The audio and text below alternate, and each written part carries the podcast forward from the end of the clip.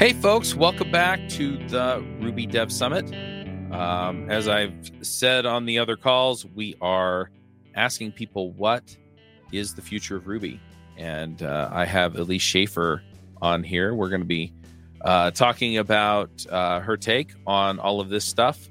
Um, she's currently the host of the Ruby on Rails podcast, uh, has been in the Ruby community since about 2010, which is a while um, and she's currently a full stack Rails developer. Um, so yeah, done a variety of things. We kind of talked a little bit about that beforehand, but I want to just jump right in and just talk. Uh, you know, so I'm going to ask the big question, and then we'll just kind of see where where we end up. Um, you know, maybe where your thoughts coincide with mine or where they don't. Um, but what what is the future of Ruby? This is a very, I think, exciting question. Um, I think you know, a lot of people are asking this right now. I know it's been a topic on on the on our show, um, mm-hmm. and it's been a topic in the community. Um, yep. I think people have, may look at you know the Stack Overflow survey, for example, and think, "Oh, Ruby is is dead." And I know that that's kind of a popular blog to write, um, but I don't think it's dead. And I think that there's a lot of reasons to think that we are in a Ruby resurgence and that Ruby is still a very good language to choose. Um, and I think, you know, there's a lot of exciting things happening in Ruby. So I think there's there's a there's a big future ahead of Ruby, um, both in terms of Rails and in terms of just Ruby as a language. I think is is making tremendous strides. So um, I think if you can look at a few things that are happening, there are tons of new development uh, items happening in the Rails ecosystem and in the Ruby ecosystem. Um, we're seeing things like YJIT, for example. Um, we're seeing mm-hmm. things like Solid Queue, Solid Cache, those kinds of things coming, Hotwire. Um, mm-hmm. And just in my own, like, this is kind of anecdotal, but just in my own experience of the internet, I'm seeing a lot more Rails people and a lot more Ruby people on YouTube, on TikTok, right. on LinkedIn, Twitter, or X, um, and Mastodon. Like I'm seeing a ton of activity.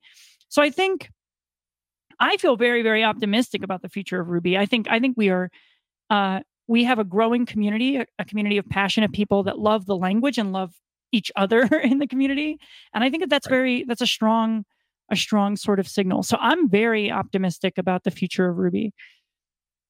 Yeah, I agree with you um, to the you mentioned the Stack Overflow survey, and um, what I see there, they usually post this stuff in percentages and not in like mm-hmm. real numbers.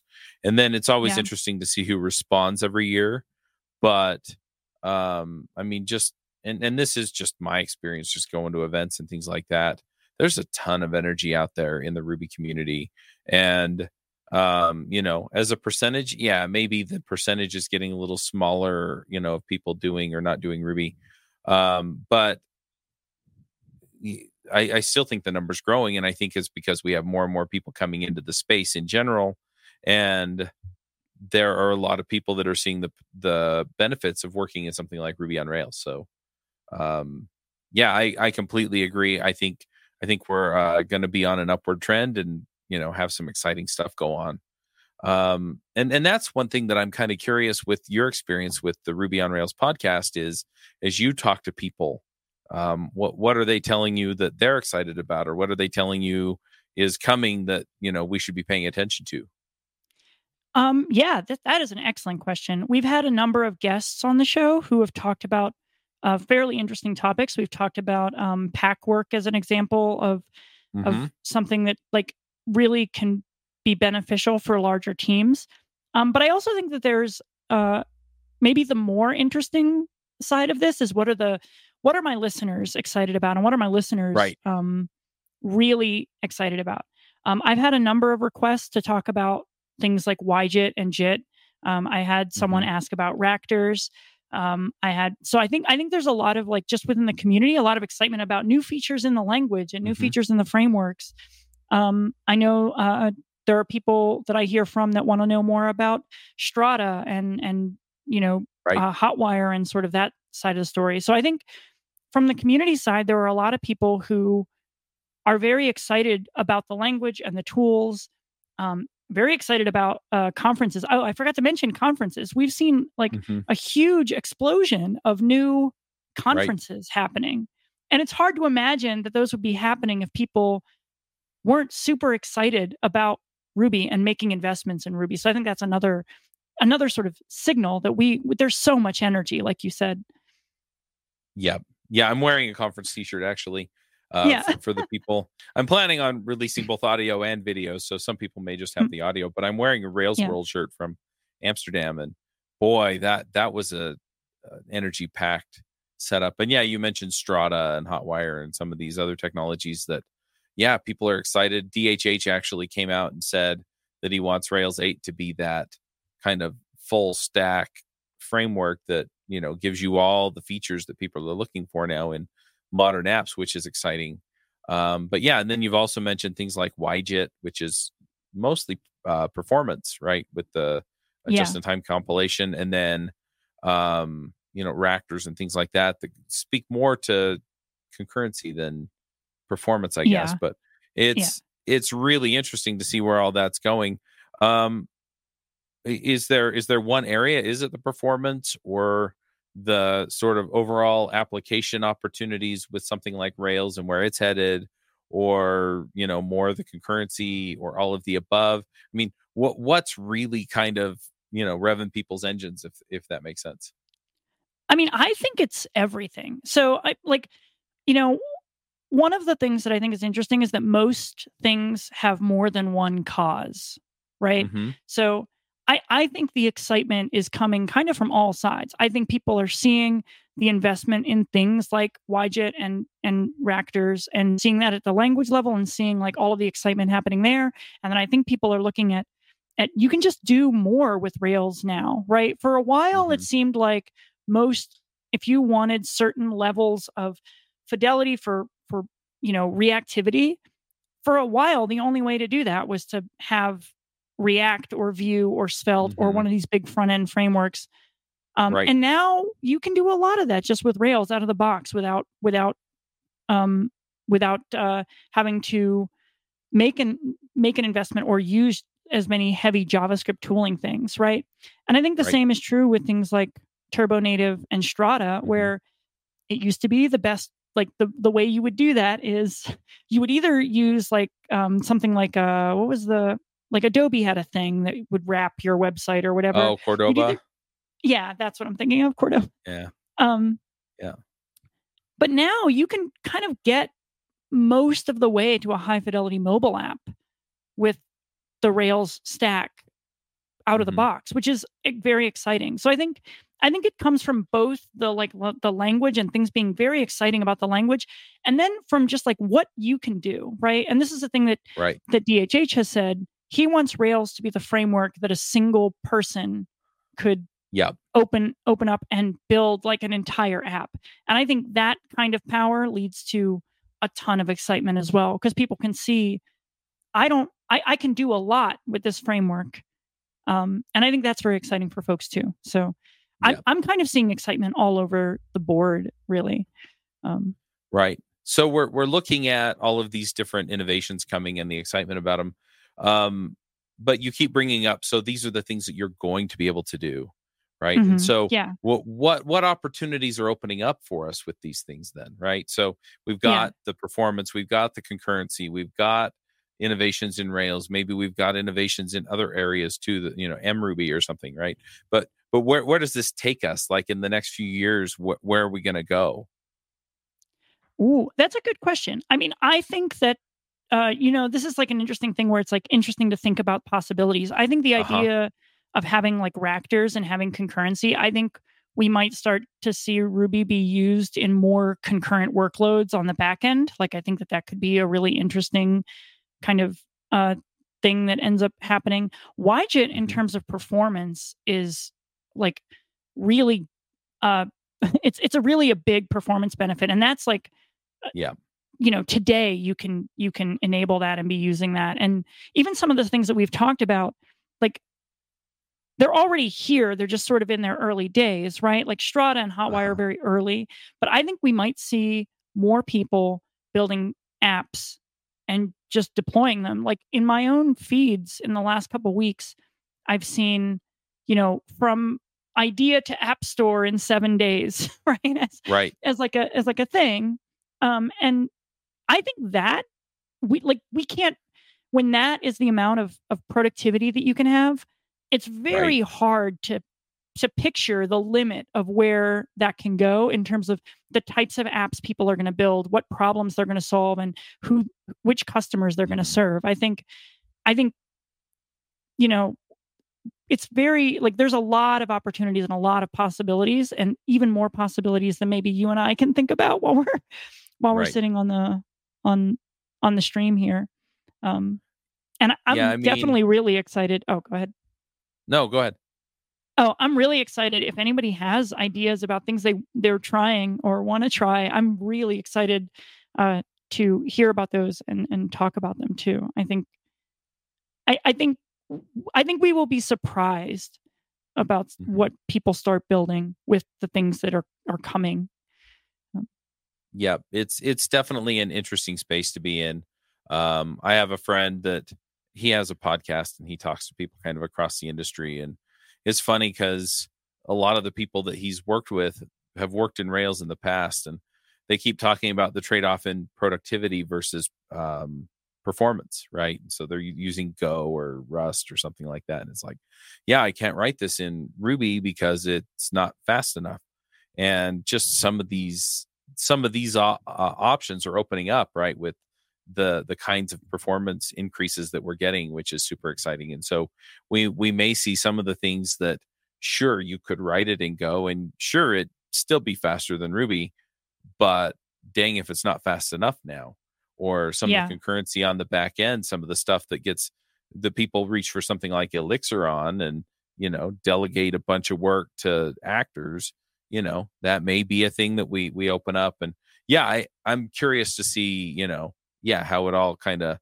um, comes out in the wash, so to speak. Um, you know, are we going to have Bitcoin miners, right? Because we have better concurrency and better performance, or I mean, I don't know. And some of these are maybe pie in the sky, but it's it's mm. cool. Mm-hmm. It's really cool to see where where it's all headed. Yeah, I mean, I think one of the things too is that when we think about Ruby, like Rails is such a big part of the story that we tend to focus yes. on on that.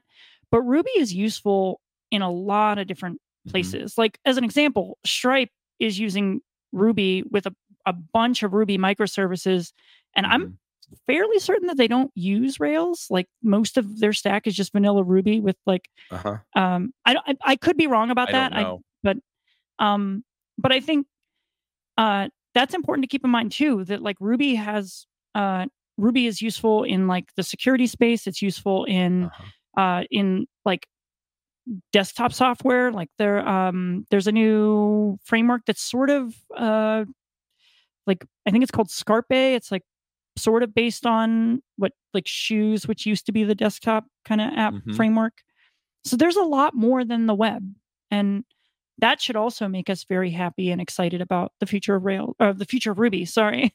um, mm-hmm. um, no, no, I agree. As far as yeah, the the ability to put it in different places um, I mean, you mentioned Rails and, and Turbo Native, and I'm talking to Joe uh, Masilotti in a few weeks for for the summit.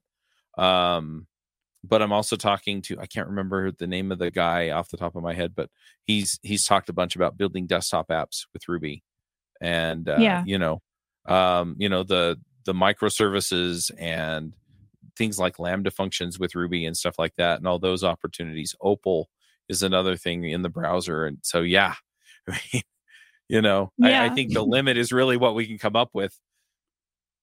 Yeah, I yeah, I, I definitely agree with that. I also think um, I've kind of talked a little bit about like kind of bigger established companies, but I think it's also mm-hmm. important to note um, that I'm I'm also seeing startups that are still picking oh, yeah. Ruby for their stack, and I think that that's important too. Because like if people are mm-hmm. starting new things with Ruby. That's like a very yeah. exciting thing, right? And I think we're going to see a lot of stuff there too.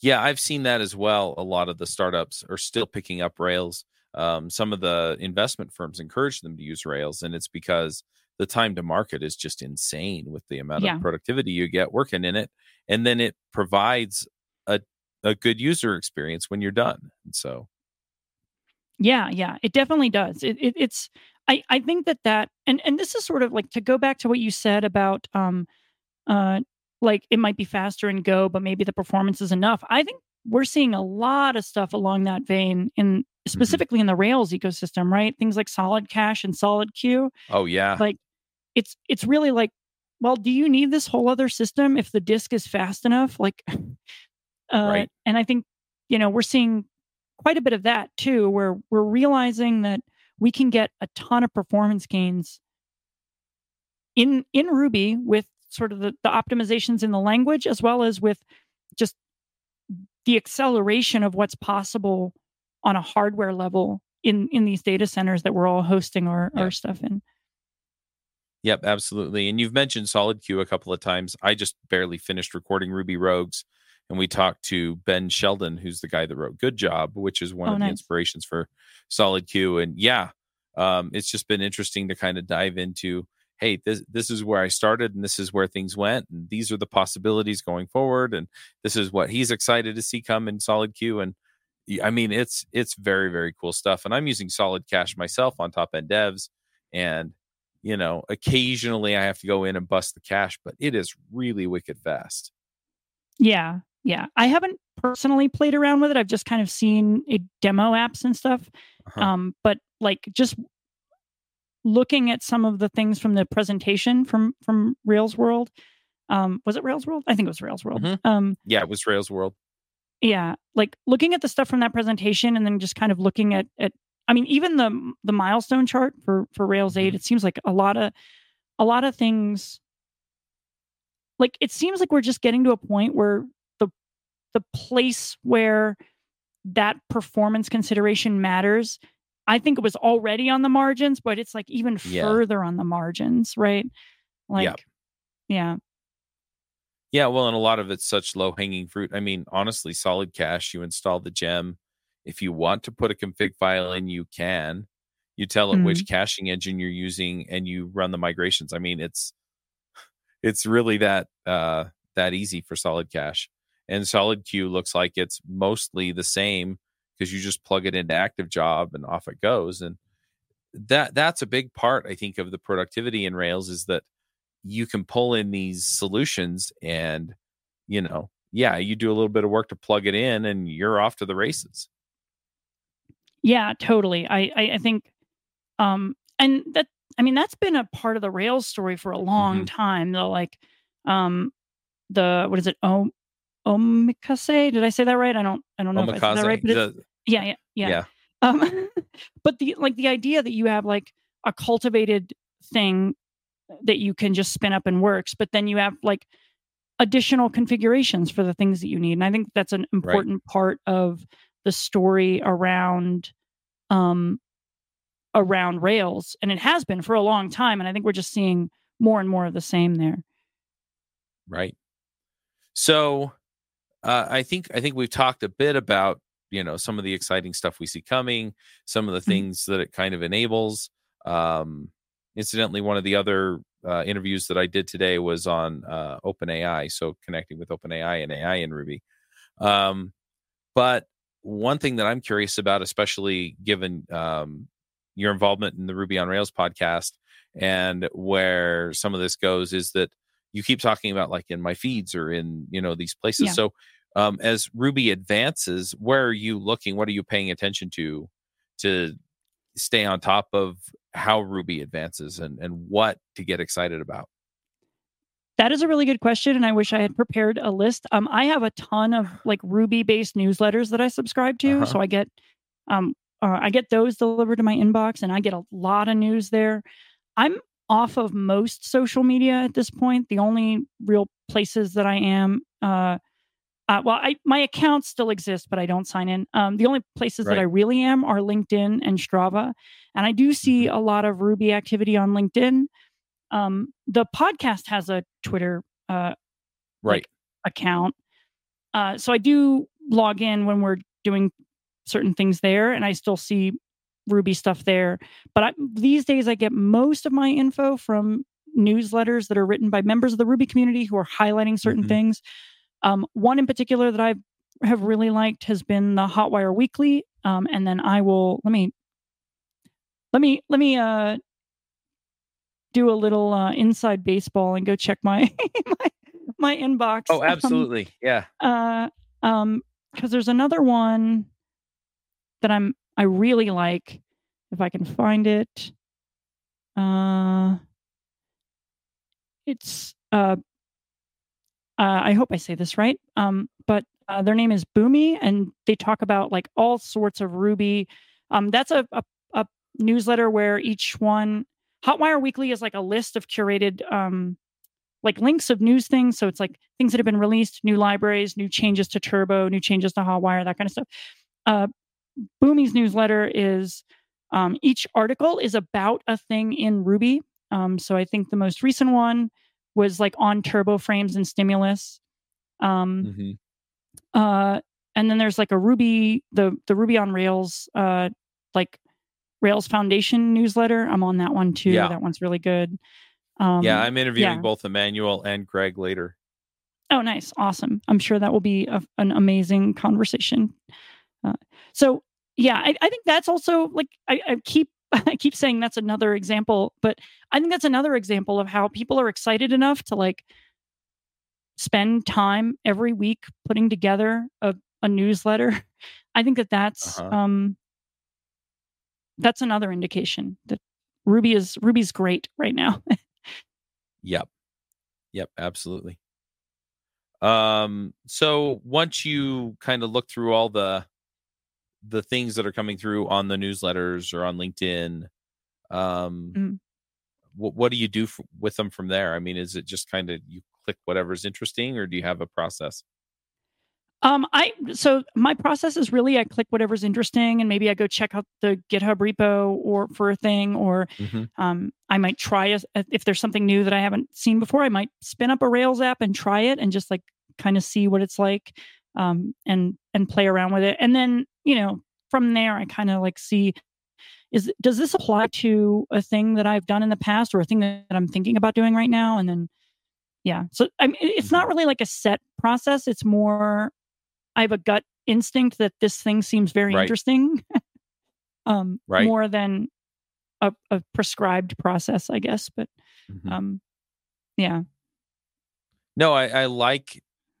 So I know some people they have like a whole process behind, and usually it's because they're putting together content or they, you know, they Mhm. want to be an influencer, they want to know what to talk about at the conferences. Um, but I've always been kind of the way you're describing it, where it's that looks interesting, and I go tinker. yeah. Um, so, yeah. so when you tinker with something, you know, are, are there things in particular you're looking for, or I don't know what what are the things that, Yeah. and maybe you can think of a project or a product or uh, you know something you've clicked through on that got you excited. You know what what was it that that made you go, oh wow, this really is terrific. Yeah. So for me, I place quite a premium on developer ergonomics. Sorry. Um, Uh huh.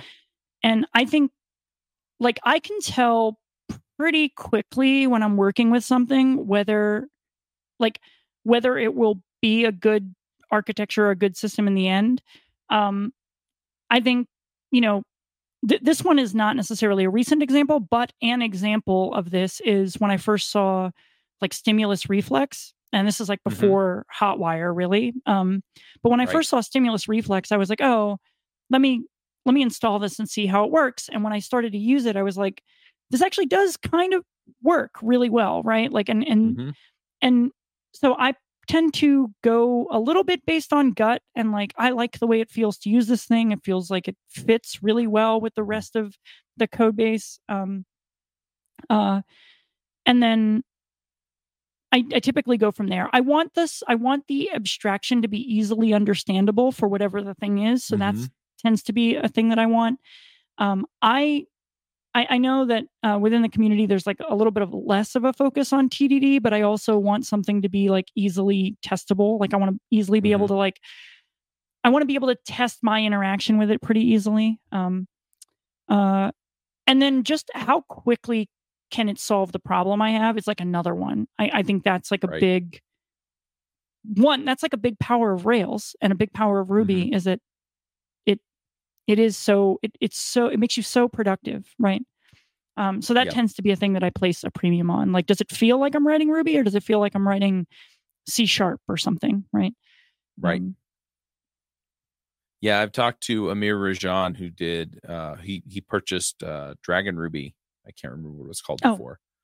Yeah. Right, but it it's mobile mostly game development uh in Ruby.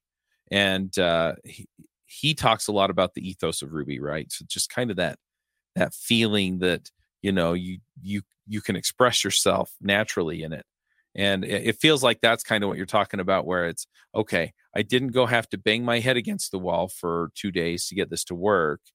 And then Yeah. and then I had that ethos, right? It it from start to finish, I feel like, oh, this this kind of flows in naturally. It goes naturally. It fits naturally with what I'm doing. Um, I don't have to change gears to understand it. And you know, the next person coming along, if they understand the rest of the code base, they'll understand this too. Yeah, it, I, that's really a, an excellent way to put it. it it's, um, I, uh, I told this story on Remote Ruby a, a, Uh-huh. short while back about how when I was first learning Ruby, it was the first language I used where everything just sort of made sense, and I felt like I could Mhm. just guess the API, and I'd probably be right like eighty percent of the time. And when I was wrong, I might just change like the argument order or something, Right. and then I would like that would raise my my my level to like 90%. So it was it was the first language where instead of reading a bunch of docs, I was incentivized to just try Mhm. things and see what happened. Um, so that's like another thing. If I'm integrating with a new library, do I feel like I can just guess? Does it feel Right. like it's yeah, that's like another part of it too. So yeah, I I agree with that. I think that that's a great way to put it. Yep, absolutely. So, are there things that you're working on within the community or directions that you're trying to take things maybe with the Ruby on Rails podcast or something else? Um, so with the Ruby on Rails podcast, I'm trying to my goal for this year is to kind of bring more of the community into the show Mhm. um, and to uh, make really make the listener feel like part of the show. That's like one of the things that I'm I'm doing. I did a little bit of an experiment at RubyConf with uh, the hallway track episode that I did, Mhm. um, and that was you know just kind of grabbing people as they were leaving talks and talking to them about like what did you learn what did you how did you like Oh, this talk what was your favorite talk Mhm. um, and I really enjoyed that. I want to try and do more of that in the show, uh, trying to highlight kind of uh, the enthusiasm and excitement that exists within the community. Um, Mhm. uh, so I want to do a lot more of that. Um, outside of the show, I'm the current sort of thing that I'm really excited about looking at is um, I've always really enjoyed state machines, and I've been kind of like Hmm.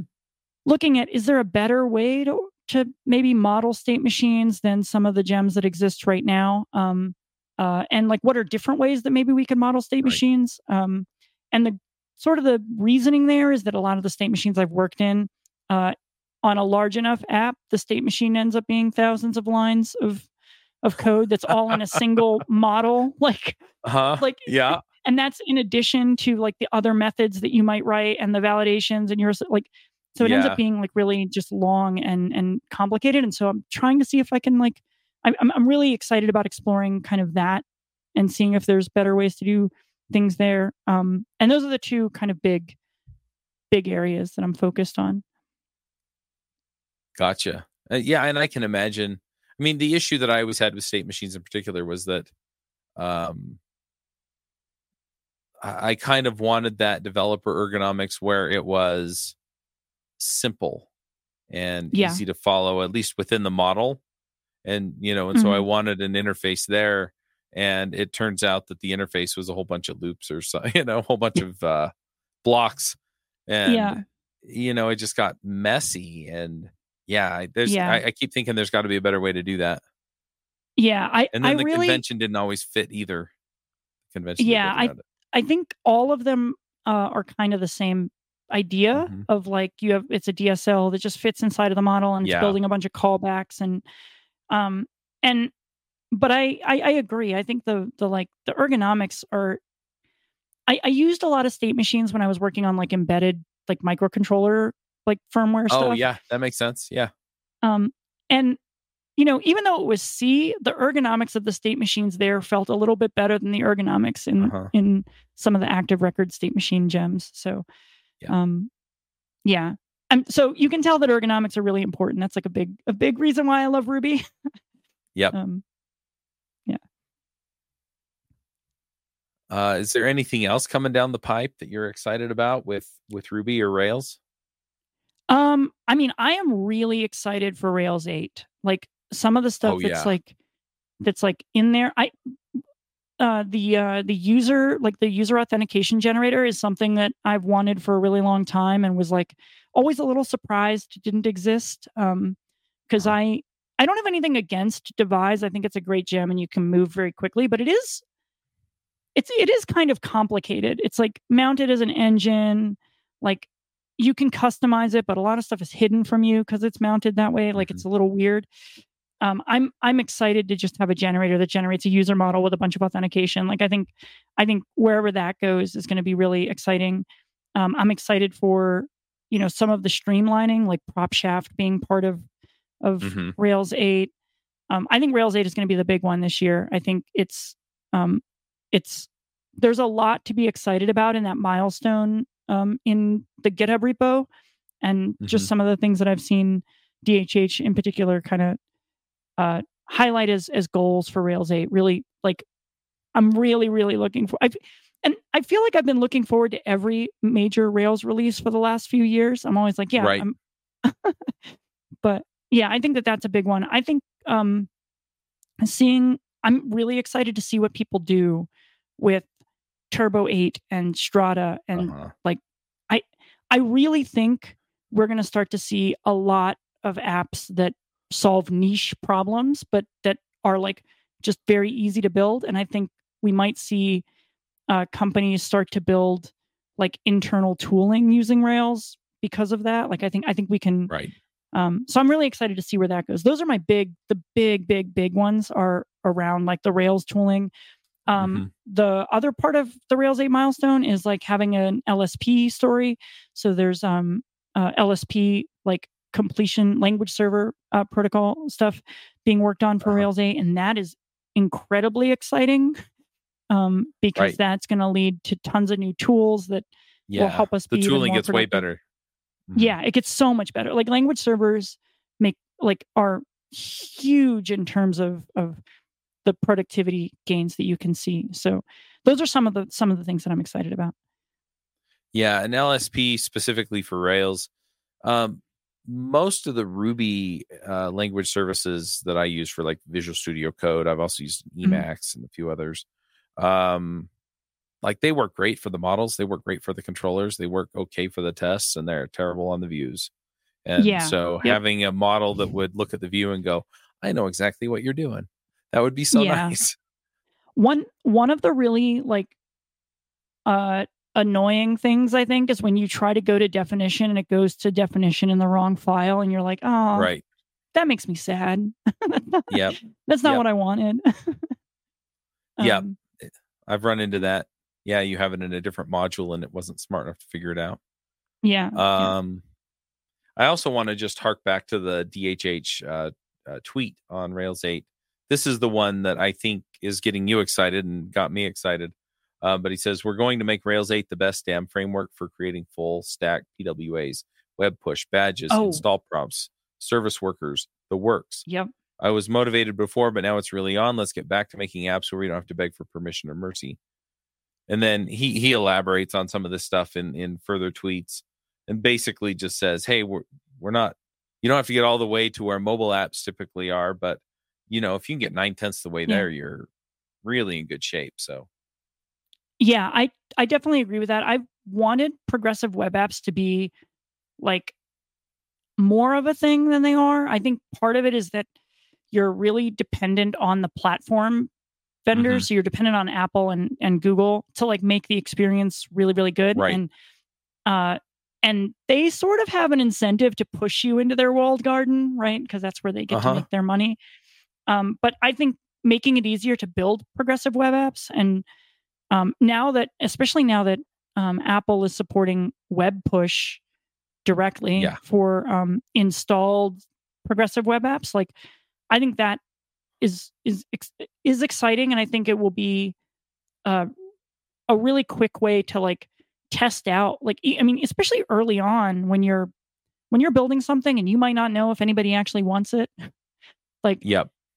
It could be really quick to build a PWA to get it out into the market and test it and see does this thing have legs and then maybe you Yep. then bridge to a strada app right that Mhm. That- um, is just leveraging that rails uh, app yeah I, i'm i am really excited for how all of these pieces are just they're getting better at working with each other and that Yep.